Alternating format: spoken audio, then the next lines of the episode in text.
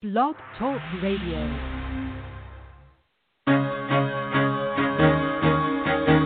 Carol the Coach. Sex, love, and relationships. We talk about it here. Carol the Coach.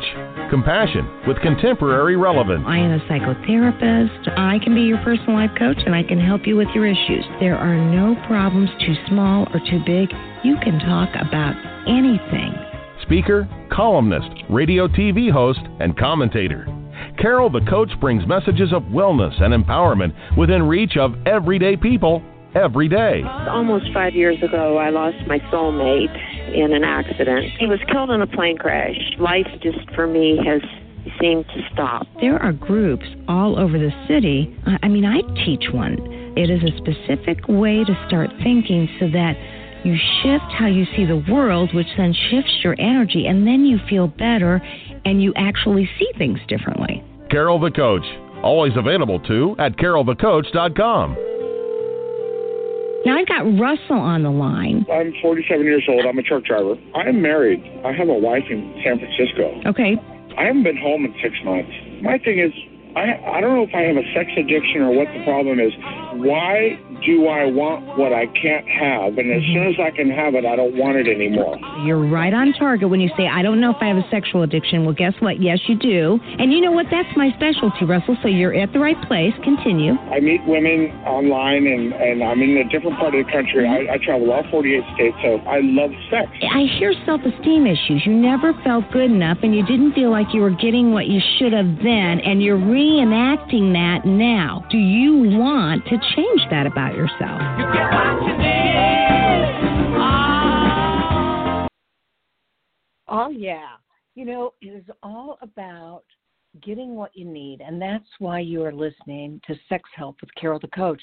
It is so important for you to get the information that will actually increase your recovery, whether you're a sex addict, a partner, a family member of sex addiction. You know, truly, sex addiction affects everybody. And we're always talking about resources that can make a difference. Today, I've got Darrin Ford on. He is actually the founder of a brand new training program called the Mindfulness Academy for Addiction and Trauma Training.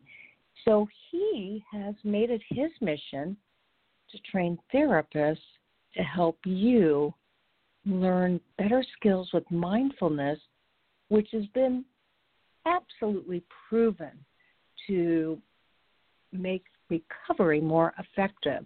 Whether you're a partner who needs to de traumatize or whether you're an addict who wants to work on the triggers, the kinds of things that he's teaching and training clinicians to do will help you move forward. So I thought it would be good for you to hear about him, hear about his new academy, and talk further about mindfulness and why that is so important. He wrote a great book. I want him to talk about it. So thank you uh, for coming on and, and talking to us today about addiction therapy with a mindful approach. Thank you so much, Carol, for having me. I'm I'm honored to be here. Well, and we both are good friends, and you actually help publish Help Her Heal. So you do a lot of different things. You wear a lot of different hats, don't you?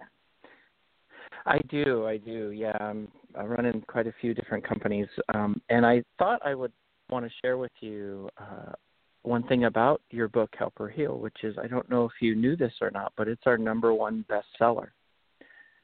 Oh, so that makes me share that with you.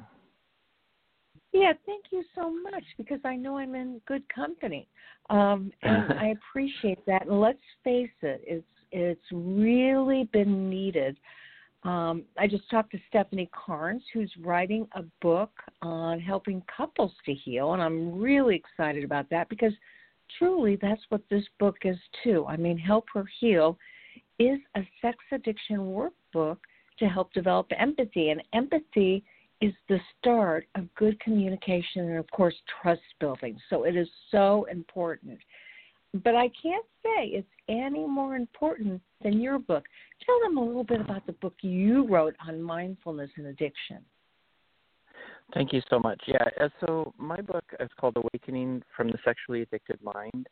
And it's a book um, that really incorporates my personal experience in addiction. Um, I'm in recovery myself, and how mindfulness was and is still today a foundational, powerful tool for me uh, in my recovery, and how that uh, how that can be applied for recovery in general. So I think you know for the longest time when I was in recovery so long ago, when I started, nobody knew about this mindfulness thing, and and nobody really talked about it. And I was lucky enough to have a therapist that kind of really pushed me into aware the awareness of mindfulness and the practice of mindfulness and and now with all the research that you know Richard Davidson has done and Jon Kabat-Zinn and Daniel Siegel have done, we see that that mindfulness is is absolutely essential to recovery. But back then nobody knew about it, and so I was I was very lucky to have you know been introduced to it through kind of one of those on the fringe therapists at that time, if you will. And since then, it has just been um, and it it's been a trans transformational piece in my life, and it's been absolutely transformational over the last decade and a half of using it to treat my clients. And so then Mari Lee and I kind of got together because she saw the same uh, impact with her clients, and we decided to start a new training company to train therapists on mindfulness. So that's well, kind of so how it many, parlayed. Yes, and are these therapists specifically that work with sex addiction and partner betrayal, or or are they for therapists in other uh, niches also?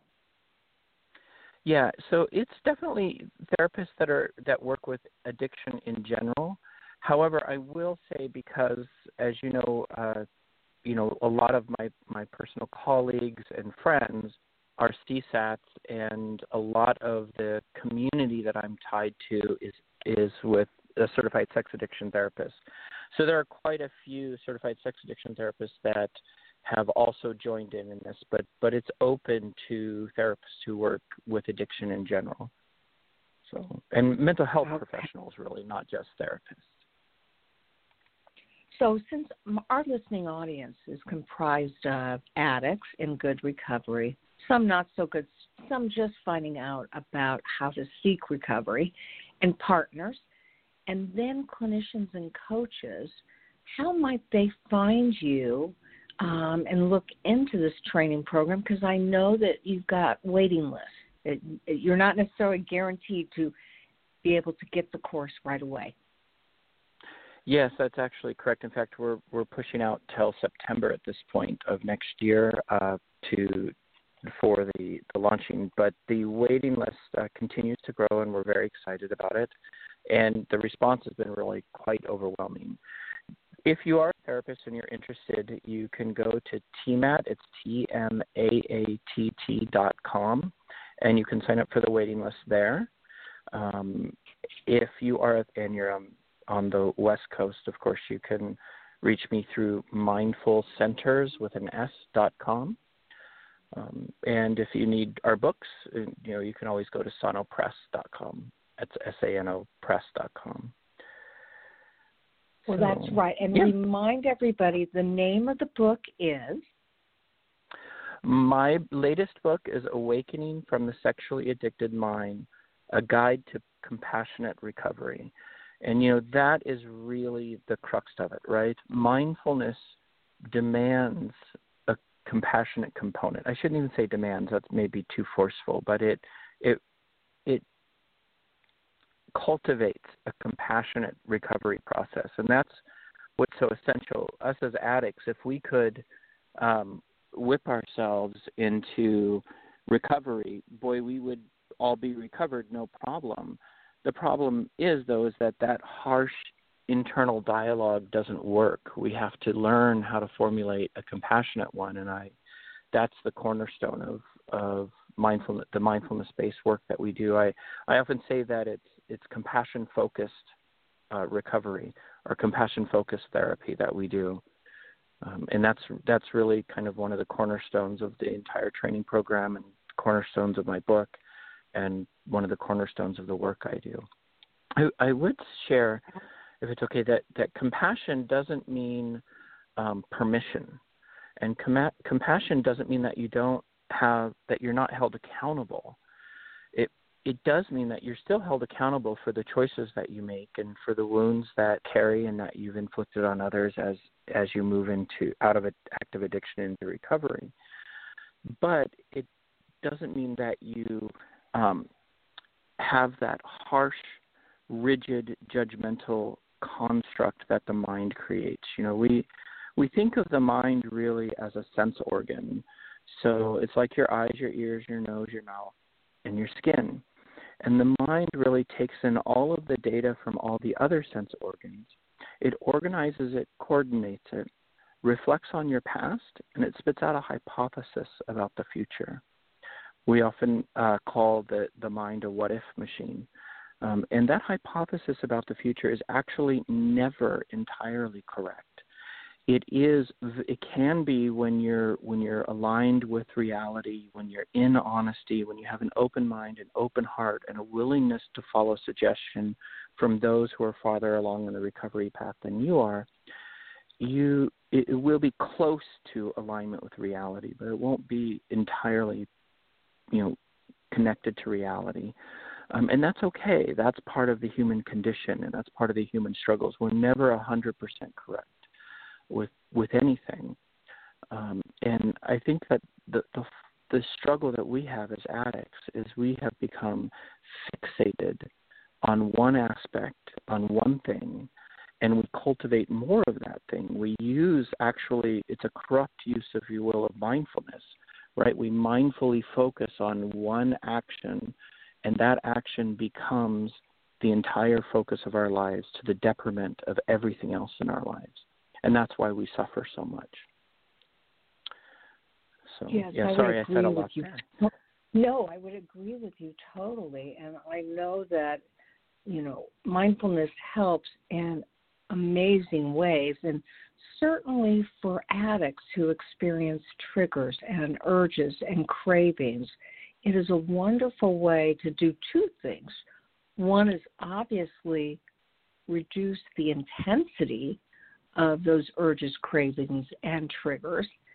But when used properly, it can actually um, work in abstaining from the actual triggers. I, I remember when Patrick Carnes said, you know, if if our addicts would just use mindfulness techniques and imagine that their triggers were moving away, or if they used a giant hand and said, "This too shall pass," and and you easily and effortlessly pushed away that urge, that urge will only continue for a few moments. And to get back on track, mindfulness is a way to make that happen. Um, I love the fact that mindfulness can not only reduce, but also, I don't want to say prevent, but it truly can save space for other things. And that is so important. Yeah, absolutely. And I think, you know, in our trainings, we talk, we go, and, and and I think what Dr. Carnes shared is amazing, and and you know he, I don't know, I I, I always marvel at at how well he understands and sees the whole whole aspect of addiction, you know, and how articulately he expresses. Um, and I remember him talking about that component in mindfulness and just how powerful it was for me. I I think also what we do is we start to working with clients, we start to look at how you know we talk about how emotions drive thoughts and thoughts coalesce into beliefs and beliefs manifest into behaviors behaviors are practiced into habits and habits become our destiny and if we are not able to sit in the distress of an emotion and we spend our entire life believing the thoughts that we have to get away from that emotion, we will end up in addiction or compulsion. And so part of the what we do as therapists is we're we're training mindfulness based addiction therapists or MBAT therapists is we're training clients how to be present with those aspects of their own humanity, those emotions, without having to move away from them because just like you were saying, everything in life is transitory. Nothing is permanent. And that emotional distress that you're experiencing, if you can stay present long enough, it will change. And it will become less distress, distressing. And it will you will learn as you continue to practice that how to be present with those aspects of yourself that have driven such impulsive and compulsive behaviors and addictive behaviors in your life in the past. And that is an incredibly difficult thing to do. And the only way we can do that is if we get to know our mind very well.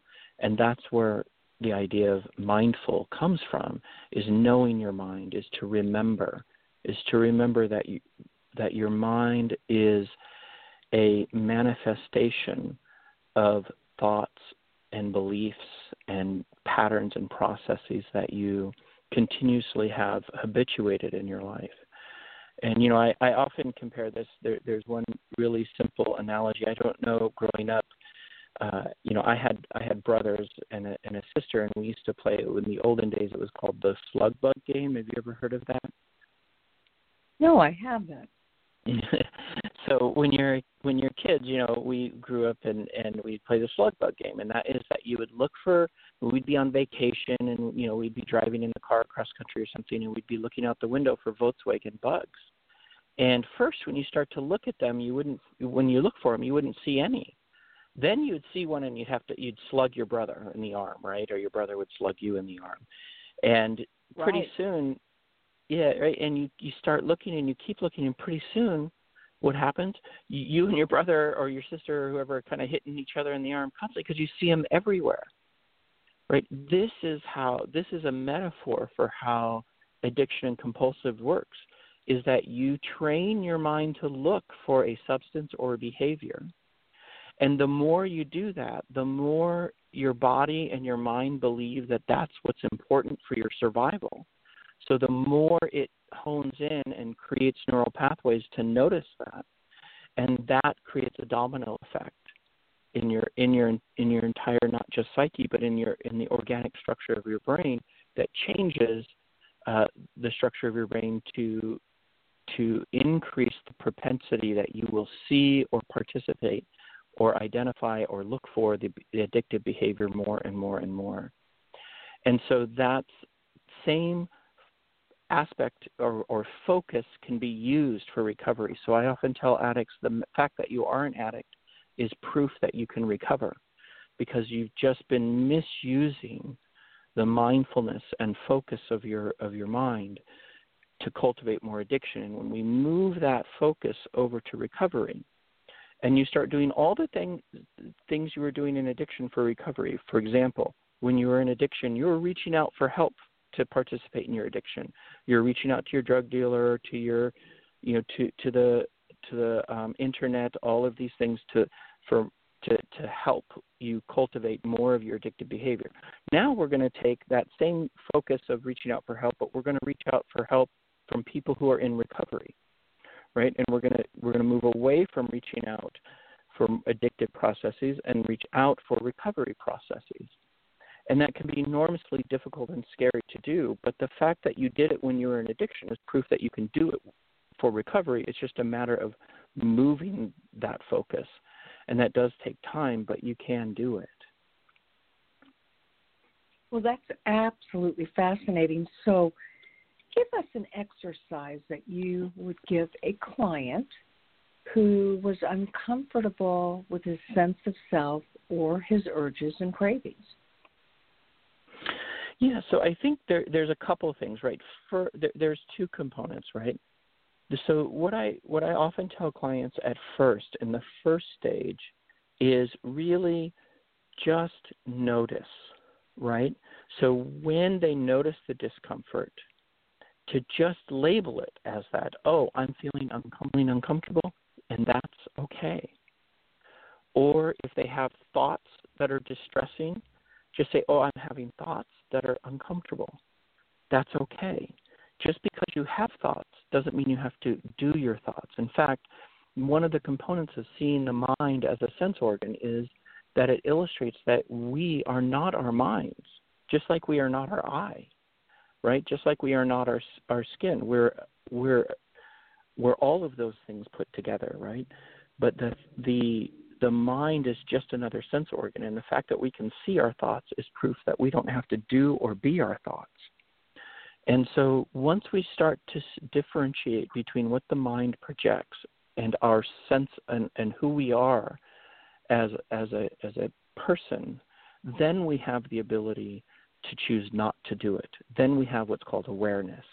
Right? We can see the thoughts, we're aware of the thoughts, but we don't have to participate in the thoughts. And this is the first step in doing this is just giving ourselves permission to have thoughts without without behaving them or to have emotional distress without without acting on it. And so some ways that you can do this is you can just take and I often talk about I often tell people you can have mindfulness when you're sitting, walking, standing or lying down. In other words, you can have mindfulness and you can do mindfulness meditation practice at any time throughout your day. You do not have to have a formal place where you sit. You don't have to do I mean you can have those things if you want. That's okay. But you don't have to. So even doing something like before you start your car, setting your keys down and taking a deep breath in through in through your nose and out through your mouth. Right? And just noticing your shoulders and letting those relax. And doing that for 3 or 4 times. And then starting your car. That's that moment, that practice of mindfulness is the beginning right? It doesn't mean you have to sit down for 45 minutes a day. Yes, it is true. The research has shown uh, that the ideal, like for mindfulness-based stress reduction or you know things like that, the goal might be to sit for 45 minutes a day. But you don't have to do that. Even if you just do one minute, that's 100% improvement over no mindfulness. We'll take that and we slowly allow the habit of mindfulness to build upon itself and the the habit of, of self compassion to build upon itself. And so you just take these everyday things.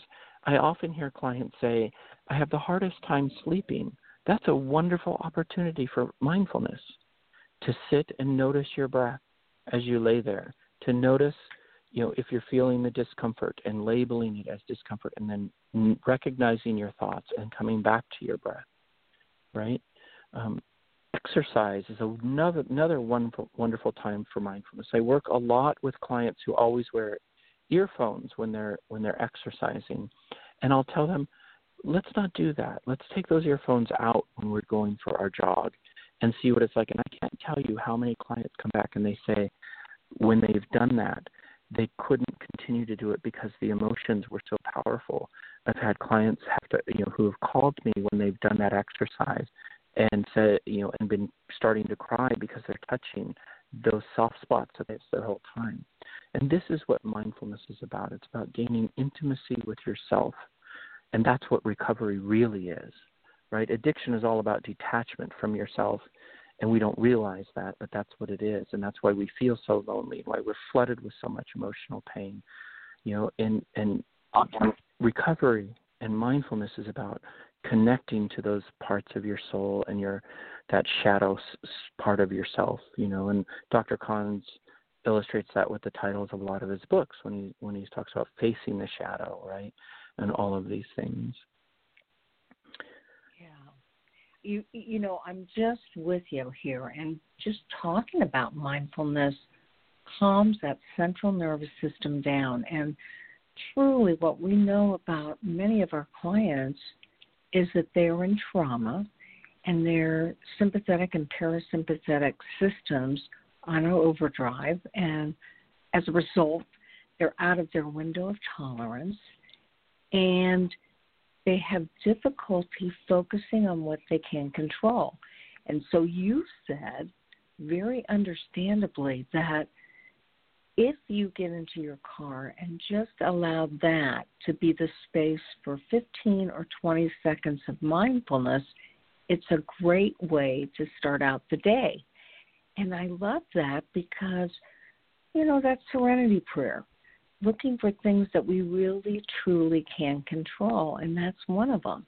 How, how we feel based on what we do with our bodies to slow it down and focus.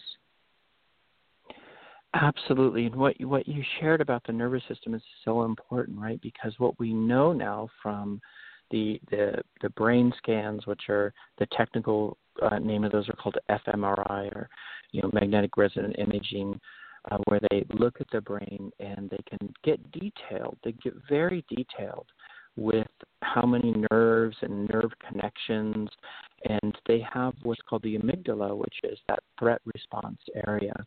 And what we have found is that when people participate in a consistent meditative practice, the amount of dendrites or the amount of nerve connection cells that are in the amygdala decrease. And what we also know is trauma survivors have an increased level of those neural connections from the amygdala. So, in other words, those increased connections, we could say, create more, inf- make the amygdala, which is the threat response area, more powerful in the brain. And the more we practice mindfulness, the less powerful that amygdala becomes and the less flooding our emotions become. And I always tell clients, just like Dr. Carnes talks about having a fire drill plan, right? You run the fire drill plan when you're in your right mind, so that when you're in your addictive mind, you already have habituated the things that you need to do for your recovery.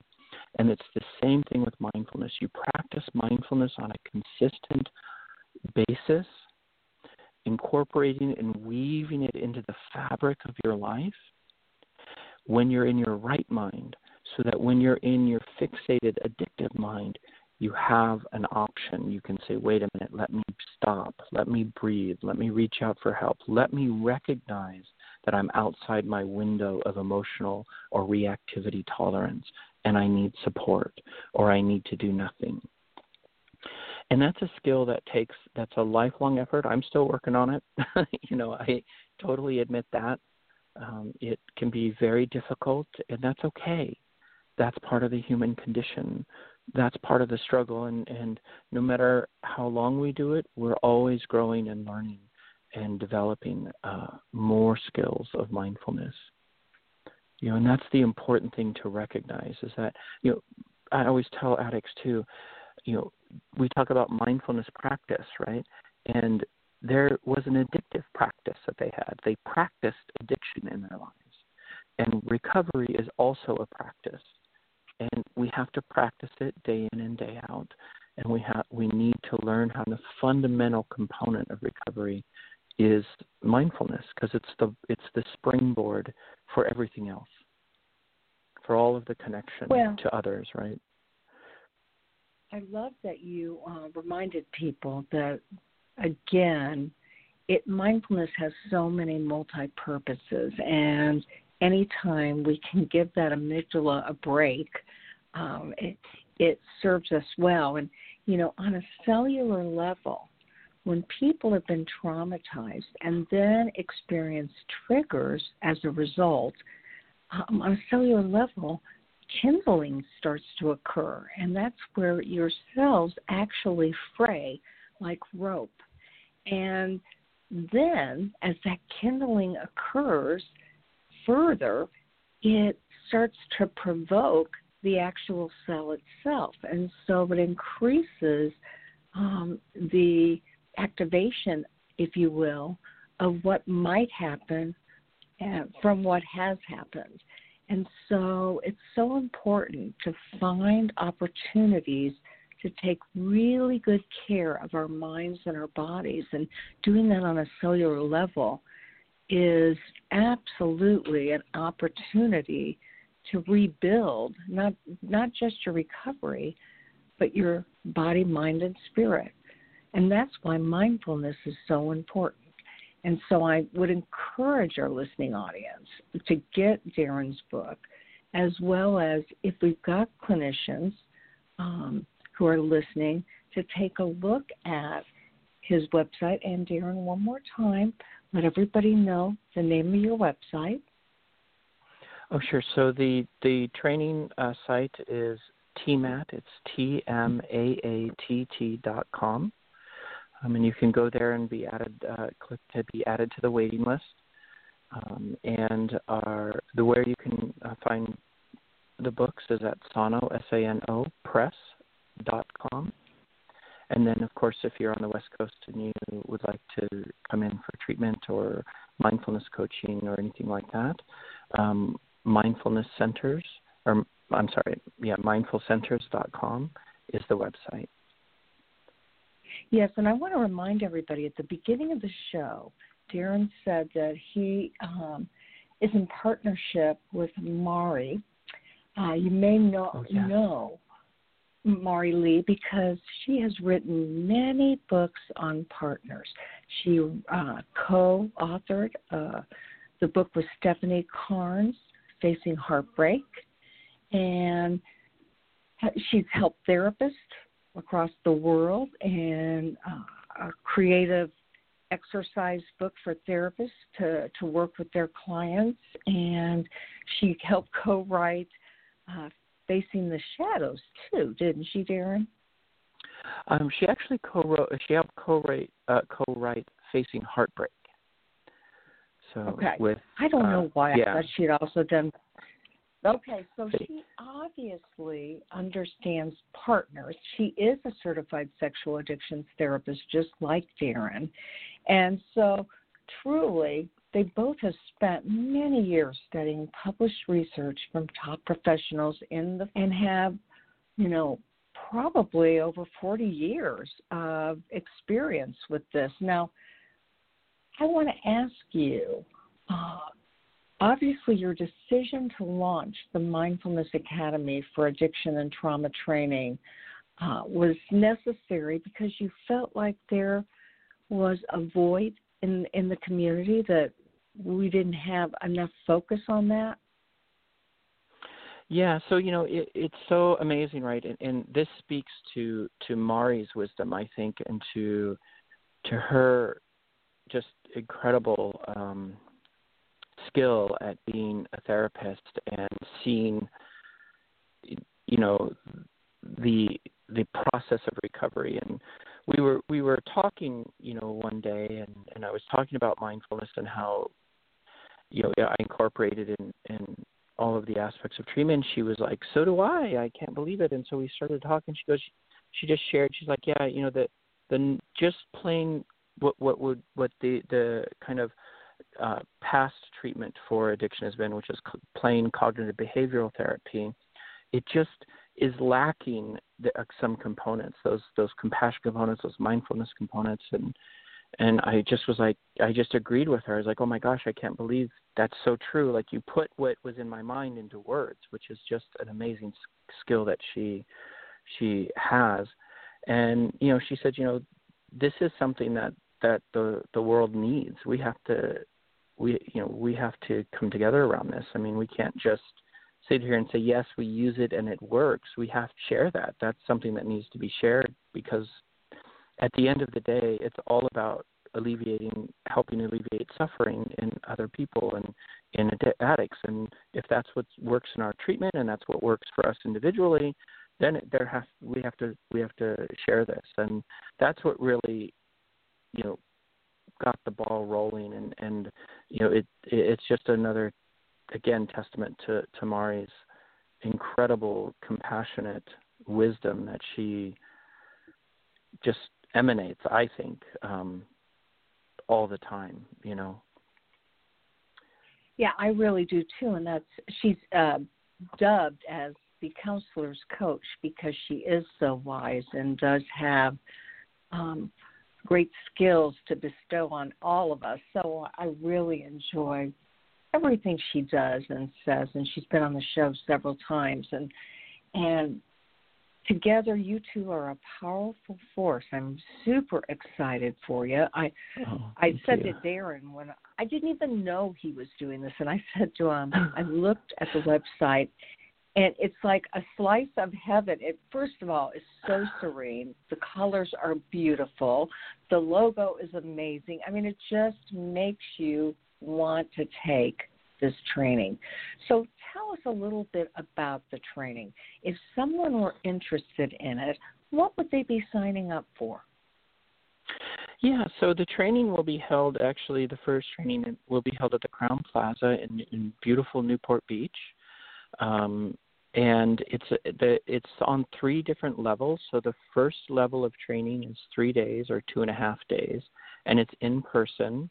And during that, you know, you you would get more in depth um, knowledge of what the mind is, how it works, and the different mind states that people you know go through and how that affects addiction and all of this of course is based in in you know very clear science and you know comes out of University of Washington, University of Wisconsin with uh Richard Davidson who I don't know if you've heard of him but in 2014 he was labeled one of the uh 10 most influential men in the world uh by Time magazine uh, and he's a neuropsychologist who's researched um, the Buddhist monks, if you will, and a lot of mindfulness. And they are, are level two is actually done in an on. It's all done online. However, you also have uh, what we would call, you know, uh, consultation with a mindfulness uh, consultant or supervisor, um, if you will. I think we call them consultants, but and that really is, you know, because you you can't you you can't learn how to practice. You can't. First of all, you, we're not able to be a mindfulness based addiction therapist without uh, without being without inc- pr- practicing mindfulness ourselves because it's it just you need to have mindfulness in order to learn how to see your mind. And mindfulness practice has to be done in reflection because you have to have a, a coach or a, a consultant to work with you to help you learn how to see your own mind and not kind of be your own mind. And so that's what part two is. And you also have online activities that you do. And then the last component, level three, uh, is another two and a half days, and it's in person. And we hope uh, that the the entire certification, our goal is to have you complete it no longer than two years after you start it, and you you know you need about 30 hours of um, or 25 hours of consultation through the whole process. And at the end, you become a certified mindfulness-based addiction and trauma therapist, or an M- MBAT therapist, and you receive your certification, and and then you're you know, of course, you have to do CEUs over the years, but you you continue that process, and it's just an incredibly powerful and needed component to recovery, and to um, I I think therapy in general. You know, yeah, I just think this is the component things, that we've missed. It's one of those things that you're learning to help your clients, but there is no doubt that it will thoroughly improve your sense of serenity, your sense of self, and and also the more mindful you are, the more effective you are in in getting things done. When when you um, save space to just slow down and focus, it has unbelievable results, research proven, um, in in getting your goals accomplished. Does it not? Absolutely it does. In fact, I can't tell you, and I'm, you know, I don't guarantee that recovery will get you promotions at work, but I can't tell you how many clients I've worked with who come back later and say, you know, if it if it wasn't for therapy, I wouldn't have been able to get this promotion. I wouldn't have been able to handle these people, uh, you know, in this way. I wouldn't have been able to, you know, manage the struggles that my my family was going through that maybe, you know, separate from addiction. Um, you know, and so and there's also research that shows and this is not again i'm a i'm a kind of one of those hardcore scientist people um, and i can tell you that i don't buy into a lot of the stuff until it's proven to me and it, through through research and research has shown even a practice of mindfulness on a daily basis helps improve immune system functioning It ha- you know it helps decrease chronic inflammation. It decreases your stress response. It's positive for your for heart conditions and high blood pressure. I mean, and this it's uh, you know it seems crazy. It's like oh my gosh, that's that's ridiculous that it could do all of those things. But this is science. This is proven. This is this is reality, and this is I think what we are waking up to here in the West because the science is forcing us to the the pioneering uh, research that you know Jon Kabat-Zinn, Daniel Siegel, and, and Richard Davidson have done have really forced the scientific community to start to look at this. And now the research into mindfulness has gone it's it's increased exponent, exponentially. In in a recent book that I was reading called Altered Traits, it talks about just how profoundly the research has just gone off the charts uh, in the West around mindfulness because it's been so you know proven to to be effective in so many ways. And did you know that I don't know if you knew this or not, but eight out of ten millionaires and billionaires have a have a practice of mindfulness in their lives. No, I did not I know that, but I'm yeah. certainly not surprised. Yeah, me Yeah. either. I, I just learned that last night in a in a show I was watching. So, yeah. And you remember just what the name of that you know. show was? Yes, it's it's um actually a YouTube show called Alux and it's they they do like different entrepreneurial uh segments. Um and so I've gotten I, I just launched another thing that I'm doing kind of on the side just to give back for free to the to the world and to the community. I don't is I, I launched a YouTube channel called The Mindful Addict and I just give maybe ten or twelve minute um, segments there about recovery. And so I've started to discover as I do this all of these different YouTube channels. And this this one is is very reputable. They they have it's all about you know entrepreneurs research. They don't just you know give opinions and stuff like that. So it's I, I find I really like it. Okay, so give us the name of your YouTube channel again. Oh yeah, yeah. Sorry, it's the the show is called The Mindful Addict, and it's just Darrin Ford. So it's you know my my YouTube channel is Darrin Ford, The Mindful Addict. Wonderful. So Well, is there Yeah. anything else that you would like to share with us? Because we're wrapping up, and I definitely so appreciate that you could come on and talk about your work with therapists and also with clients.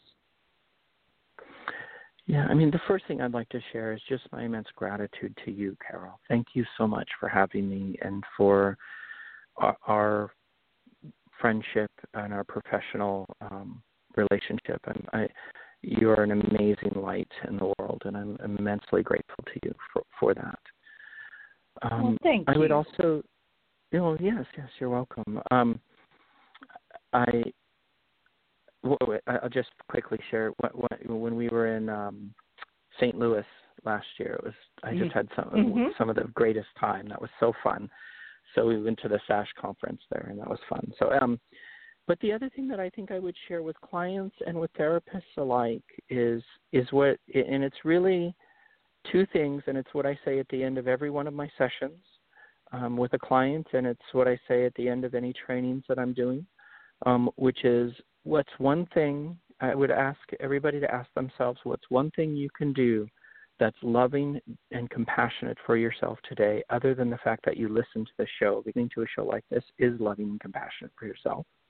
And the next Mhm. thing I would say is be gentle with yourself. You're the only one of you in the universe, so be gentle with yourself.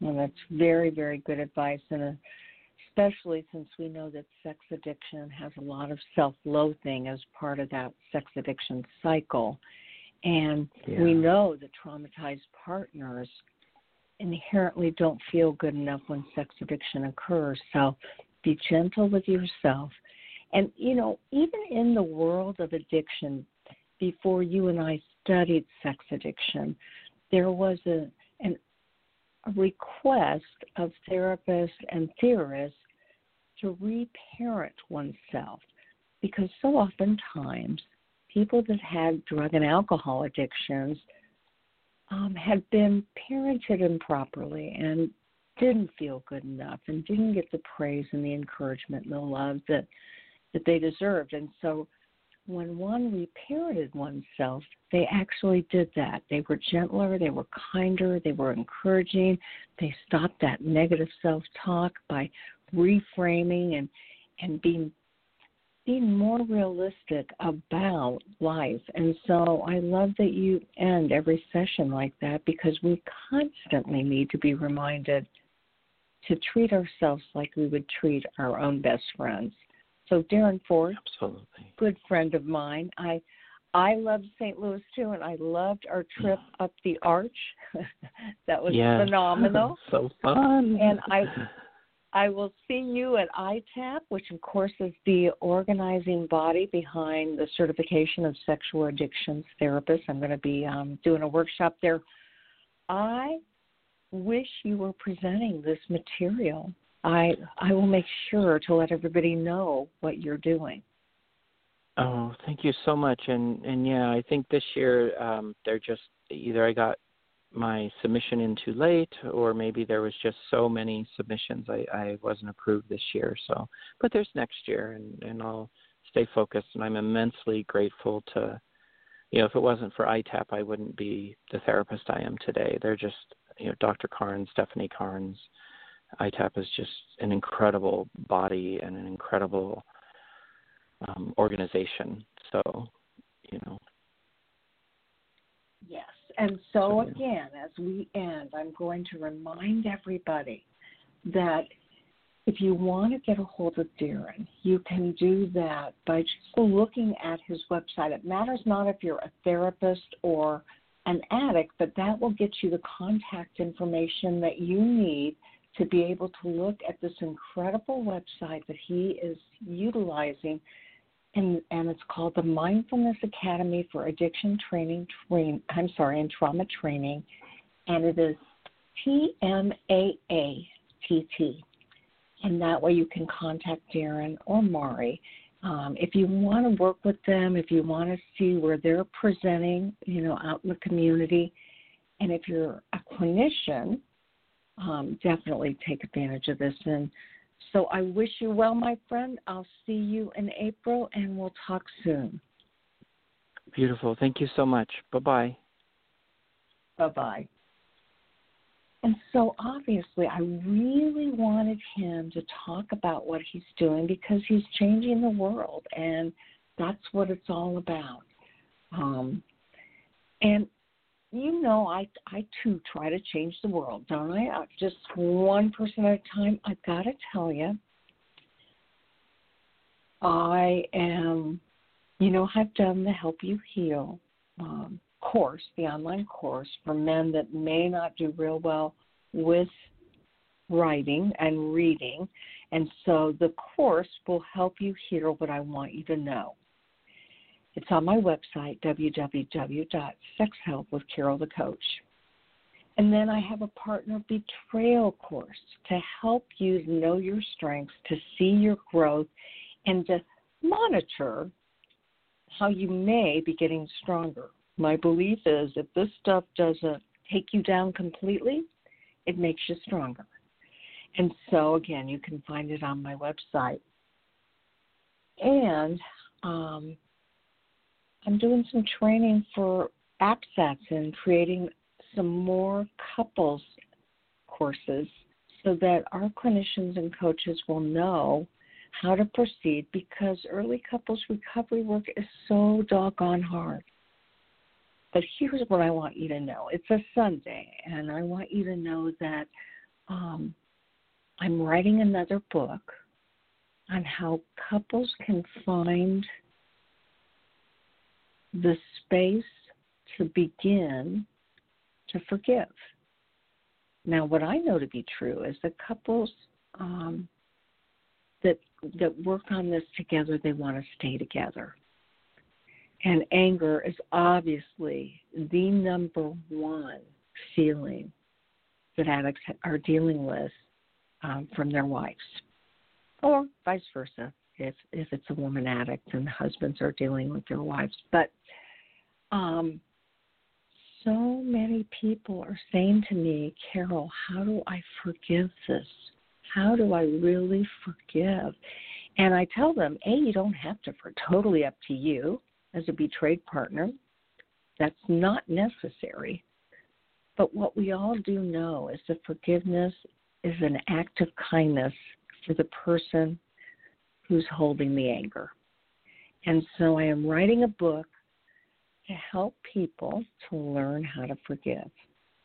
And since so many of the people I work with have had trauma in their past, it's also about how to forgive a perpetrator um, who just did not take care of you, who took advantage of you, exploited you.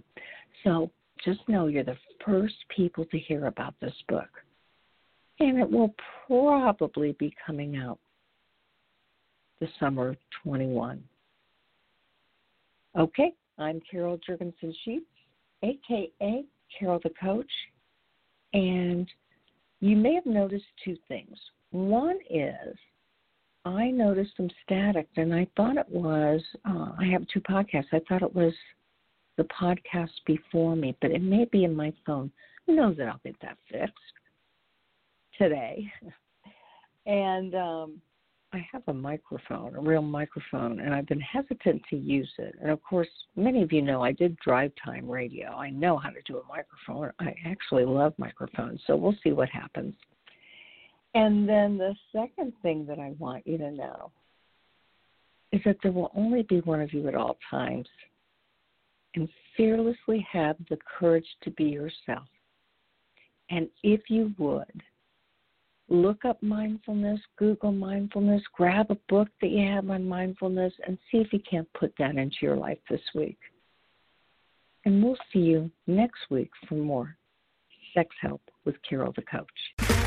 Okay, round two. Name something that's not boring. A laundry? Ooh, a book club. Computer solitaire, huh? Ah, oh, sorry, we were looking for Chumba Casino. That's right. ChumbaCasino.com has over 100 casino style games. Join today and play for free for your chance to redeem some serious prizes. ChumbaCasino.com. No purchase necessary. Full prohibited by law. 18 plus terms and conditions apply. See website for details.